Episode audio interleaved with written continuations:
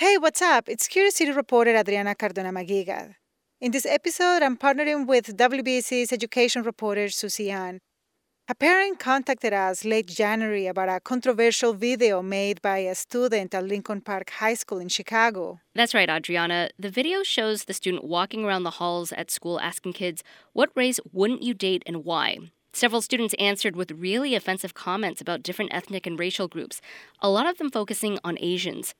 Some of those offensive comments are things I heard back in high school more than 20 years ago. I know what you mean. And the original video made the news and was taken down after that. But turns out there are a ton of videos out there on social media that are very similar. What race wouldn't you date? I say Asian. All right, so I don't really discriminate to be honest. Okay. But I did have an experience with a black girl, and when I was like, when I just got in high school. I don't really care about that stuff. I it doesn't really Uh, matter. I would date all girls because I like. I think they're all hot. Really. What race would you not date and why? be honest. Be honest. Susie, did you know this was a thing? No, I can't believe kids would say stuff like this and just post it for anyone to see. Yeah, the students sound pretty comfortable in those videos, including the one at Lincoln Park High School. They're laughing. A lot of them seem to think it's funny to say they wouldn't date a certain race because they smell. And it's pretty shocking because these comments can be really hurtful, even traumatic. Susie and I talked to some high school students who feel the same way. It was a very racist video. I want to say I felt a little shocked. They probably don't even actually understand maybe they're being racist and they're just thinking, oh, it's all a joke.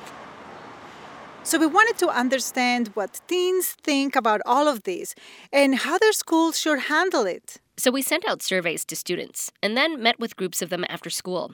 We asked questions, but mostly we listened as they had their own conversations about race. And we talked to teachers and experts. We also zoomed in on Lincoln Park High School and what happened there with that video. More on that coming up. Do you need a break from the news? Well, my friend, Nerdette Podcast is here for you. Our show is all about delight. We laugh about what's happening in pop culture and feature thoughtful interviews with fascinating people. We even have a monthly book club that you can participate in. I could just go on and on about it. I loved this book. It was an experience, I'll tell you that. I discovered authors I had never heard of, and I'm really happy that I did. Come hang out with us. Listen to Nerdette wherever you get your podcasts. Curious City is supported by BetterHelp. If you had an extra hour in the day, how would you use it? BetterHelp Online Therapy can help you figure out what's most important to you so you can prioritize it. Learn to make time for what makes you happy.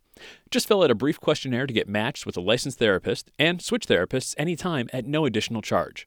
Visit betterhelp.com slash curiouscity today to get 10% off your first month. When the video from Lincoln Park was posted, a lot of people were upset. But students making racist comments about dating or other things happen at other schools too. In the past few years, groups like the Anti Defamation League have seen more calls from schools asking for help. They say what the students say in this video shouldn't be treated as an isolated incident, because what seems like a little joke about someone's race can fuel hatred and even lead to violent attacks. So we met up with some students outside a coffee shop near Disney 2 Magnet, a Chicago public high school in Portage Park. And we listened in as they talked about what they think leads to these videos in the first place, the role that stereotypes play in relationships, and why it's so easy for some teens to make offensive comments. Alexa Bermudez and her friends Adonis Horton and Mateo Stewart are all part of the Black Student Union at Disney. They see things differently than the kids in those videos. They say stereotypes don't play a role in who they date. As long as there's a connection and the person is cool, they're open. So, do you guys feel like the stereotypes about your race or ethnicity affect how your classmates see you or who wants to date you? Me personally, I don't think so. I don't think I really experienced like racism around me. I know it's still around and like people maybe make jokes about it. I feel like as a girl, it's a little bit different when it comes to dating because guys can be really like picky about who they want to date and they have um like stereotypes about different races in their head. Like oh she's black so she's ghetto i don't want to date a ghetto girl. So i see that definitely. Even at disney like i see that.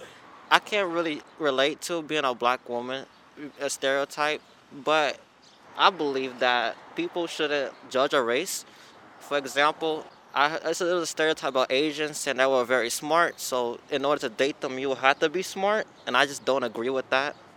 My question to you is, if you saw so many stereotypes, what would you do?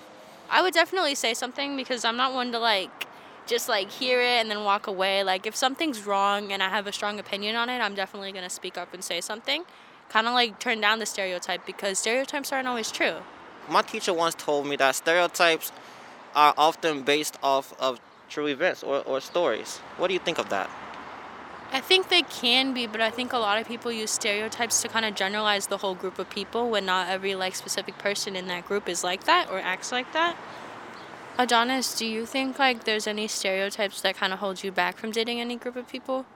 And to answer your question, Alexa, I believe that there are no stereotypes that, that hold me back from dating anyone. Me and my grandma believe that we can date whoever we want and who else we're comfortable with. Doesn't matter who it is. Alexa, Adonis, and Mateo say teens need to have open and honest conversations about race to get beyond stereotypes. And experts like Consuela Hendricks agree with them. She's a co founder of People Matter, a community organization that helps bridge the divide between Black and Asian residents in and around Chinatown. Because conversations about race should go beyond black and white. This is an issue that surfaced in the Lincoln Park video teens of color making biased comments about each other. In that video, the student asking the question about dating is black, and most of the other teens were not white. This video happened to go public and get a lot of attention, but racist incidents by students of all races happen all the time. We just don't hear about all of them.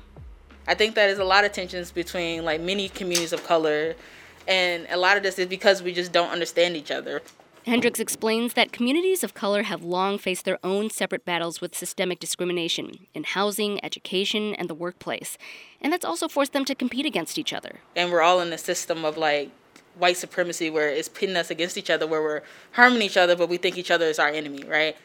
That's something Hendricks experienced as a black Chicago public school student. She remembers what she calls race wars, where students of color targeted each other schools don't have the tools, nor do they talk about race enough. Um, I have a background where I went to a majority Latinx high school, and in my high school, I was bullied severely because I was one of the only black kids.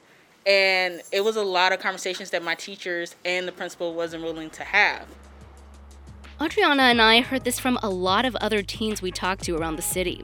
They feel like their schools aren't doing what Hendricks says schools should be doing talking more about race. They're asking the adults to listen up. That's coming up after the break.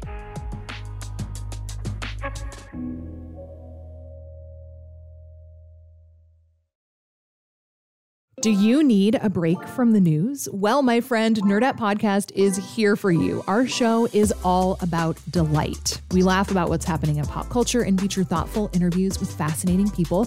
We even have a monthly book club that you can participate in. I could just go on and on about it. I loved this book. It was an experience, I'll tell you that. I discovered authors I had never heard of, and I'm really happy that I did. Come hang out with us. Listen to Nerdette wherever you get your podcasts.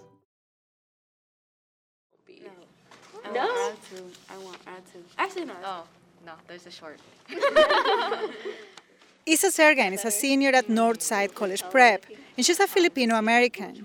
On a recent Saturday morning, we caught up with Isa and a couple of other students at the Chinatown Library. They were talking about what the schools could do better when it comes to issues around race.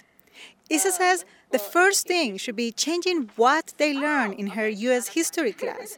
It needs to go deeper into other cultures and their contributions to the United States. Oh, what did Filipinos do in uplifting the US and whatnot? And again, we're just a side character. We're the supporting cast. We participated in some strikes at some time, and you know, we're colonized, blah, blah, blah, all that stuff. But in the end, we're just some people unless some someone like takes like an actual class specifically to like Asian studies or whatever. Olive Leopoldo is a junior at Jones College Prep. She identifies as Filipino American. Isa also says some teachers and staff need to learn how to handle racist incidents, but they also need help relating to diverse students. That can affect how welcome students feel at school people really need to learn how to be mindful of how they speak to us, especially when it comes to tone policing and you know, calling us by the same name as another student who looks like us. That has, yeah, that has happened to me so many times. It's the bare minimum, you know, for teachers to learn our names, to remember us, and to be mindful of our backgrounds. Lulu Baloch identifies as South Asian. She's a sophomore at Lakeview High School. She's also seen teachers confuse students who look completely different. I mean, it's just like, it's crazy. They look literally different, but they were still called the same, or they were like grouped the same way, and I feel like that's offensive. Lulu, Isa, and Olive say creating a welcoming culture at school starts with staff and how they interact with students. But they also want more support for things like cultural clubs, where students share their heritage and do fun activities like learn K pop dances or showcase traditional folk dance multiple times we've tried to like promote our like certain event and like admin they didn't help us promote at least olive says those things are as important as academics at her school students complain that offensive racial comments often go unnoticed or face little consequences there was a drama teacher that students say was known to pick on students of color and you know multiple kids like over the years reported him and stuff but admin didn't do anything up until like a point where like parents were complaining. Experts say one of the biggest mistakes a school can make is staying quiet when this sort of thing happens. Some schools only take action if an incident becomes public. Others send general emails to the school community without offering any real support for students. Administration and teachers, they don't take things serious when it comes to students saying something, but once it gets to the parents, then it's like taken more seriously. I feel like they don't listen to us. We asked Chicago Public Schools about Lulu's point about students not being taken seriously. The district told us it's working on that. One CPS official Adriana and I spoke to said a new thing they're doing this year is having all schools report cases of bias based harm to the district's central office. The official also told us CPS steps in when investigations are necessary and provides information on things like student and staff training.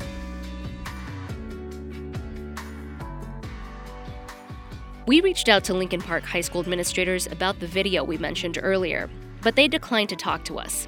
In an email sent to the school community, the principal said the school does not tolerate this kind of behavior. He said counselors were available to help any students and that the administration was working with staff to navigate these situations. Lincoln Park High School is one of the most diverse schools in Chicago about a third white, a third Hispanic, 20% black, and 10% Asian. So, when news of that student video got around a couple of months ago, it stood in stark contrast to what the school says it's about you can put kids from around the city into the same building and say, look, we're a diverse student population, look at how varied our experiences are and what we bring to the table. They could be in the same physical classroom but not identify with one another. This is Lincoln Park teacher Scott Zwierchowski. He wasn't surprised a video like this would come out. Things like this happen all the time because some of these teens have been struggling. There's the isolation of the pandemic, and the school changed administrators after being accused of not properly handling allegations of sexual misconduct, and that's broken down the sense of community. And most of the teachers are white, and he says they haven't gotten proper training to facilitate difficult conversations about race. Zwierchowski says he likes that the school has moved to a restorative justice practice, but there's still more to be done. Things like school wide culture shifts end up taking a back burner when you don't have the staff to plan that kind of thing. Adriana, you and I wanted to know what Lincoln Park students have to say about all of this. So we met up with a couple of them at a taco shop after school. Yeah, that's a popular spot where students like to hang out. So, junior Alexa Avellaneda and sophomore Laith Awadala are student members of the local school council at Lincoln Park, and they feel like their school's response to the video was reactive. They'd like to see Lincoln Park be proactive when it comes to racism. Alexa identifies as Asian and Latina, and Laith identifies as Palestinian. They say, despite the school's flaws, they're happy at Lincoln Park. Honestly, the people that I've met are like really great. Uh, I love the sport that I do there. It's water polo. I've just like found my own community and I'm really comfortable with them. I also love the diversity at Lincoln Park. I feel like that's the best thing, especially as a person of color. Just like turning the hall and seeing like all different skin tones, it's so important. Coming from a Muslim family, I feel like just like from a young age you're taught about racism because my parents moved to america right before 9-11 and so like obviously they faced racism because my mom wears a head scarf and my dad like looks very arab. So it's like i've been taught like you have to understand that people are might not view you for who you are. They're going to view you for your religion. Because obviously parents might not have the time to be having these conversations. So like school like we definitely need this Laith says his school is all hands on deck when it comes to the physical safety of students, and he wishes they'd put in that same effort and energy when it comes to racism. Earlier this year, there was a shooting threat against our school, and admin like stepped up, like they sent out an email to try and keep us safe, and then they also like put alarms on the doors, and then they also made multiple announcements about it, and it's like I know you guys can do stuff to keep us physically safe, but what about all this verbal abuse that we're receiving? And you guys obviously can be doing more for, but you're just choosing not to. And like every time a student tries to address these, you're like, oh yeah, we're working on it, we're working on it, and then no results. After the video came out at Lincoln Park, Laith reached out to all the various clubs and student organizations around school in hopes of uniting them. He hopes they can come together to work on prevention. But we're gonna be gone. Like we're leaving. I'm leaving next year. You're leaving in two years. So they need to be the ones to like kind of take the reins and the handle on this because the ones who organize this are going to be gone. Don't get me wrong, I love that it's student led and student organized because the youth is the future, but we all have to leave at some point, and I just think admin really needs to do their role Laith and Alexa say some students were really disappointed with the response from the school administration. In that email they sent, even though they included some resources, as far as students were aware, the school didn't do much else. I don't blame the student at all because who I blame is the education system. There was an interview that went out also from one of the students basically saying that it was just a joke and I think that's like a huge misconception that a lot of kids have is that racism is just a joke. It's not a joke, it's bigotry, and it can really harm someone's mental health and how they see themselves. Recently, Alexa reached out to Adriana and I and said she learned about a diversity, equity, and inclusion committee that is hosting conversations for parents at school. She says students had no idea about this or other things going on behind the scenes. But she thinks it's a great opportunity for the school community to learn about discrimination and racism. She hopes the school will involve the students because they are the ones dealing with it now.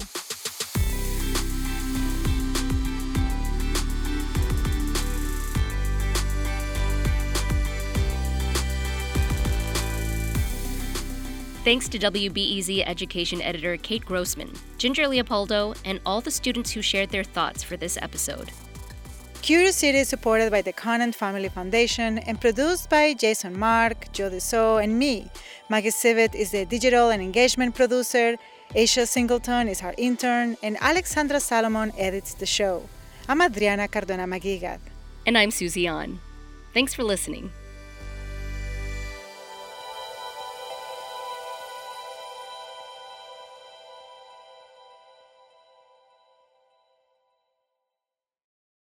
At a time when information continues to come at us faster and faster, sometimes you need to hit pause and rewind. NPR's Throughline takes you back in time to the source of the news stories filling your feed. Find NPR's Throughline wherever you get your podcasts. Before we start the show, we here at Curious City want to let you in on a little known fact about WBEZ. 89% of all our funding comes from community support, including contributions from curious listeners like you. If this program has changed how you see Chicago, please consider supporting this program at wbez.org/curious. Thank you.